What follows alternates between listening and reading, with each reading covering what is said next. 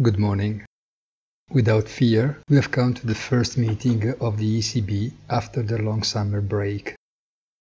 In the chaotic overlapping of data, statements, speeches in not rare contradiction, Lagarde's thought will remain hidden in fact until the press conference, as no news is expected from the decisions of the board of directors.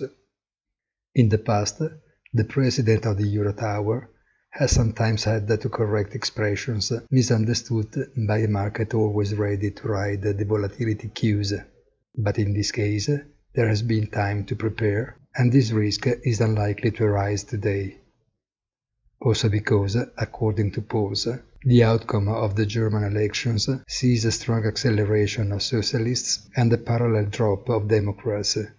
And although Germany is certainly not easy to great changes, the relative weights cannot leave the picture the same. Markets yesterday remained in a moderately negative mood, and finding a few words of comfort from the ECB seems more like a necessity than a simple desire. Have a nice day and please visit our site easy-finance.it.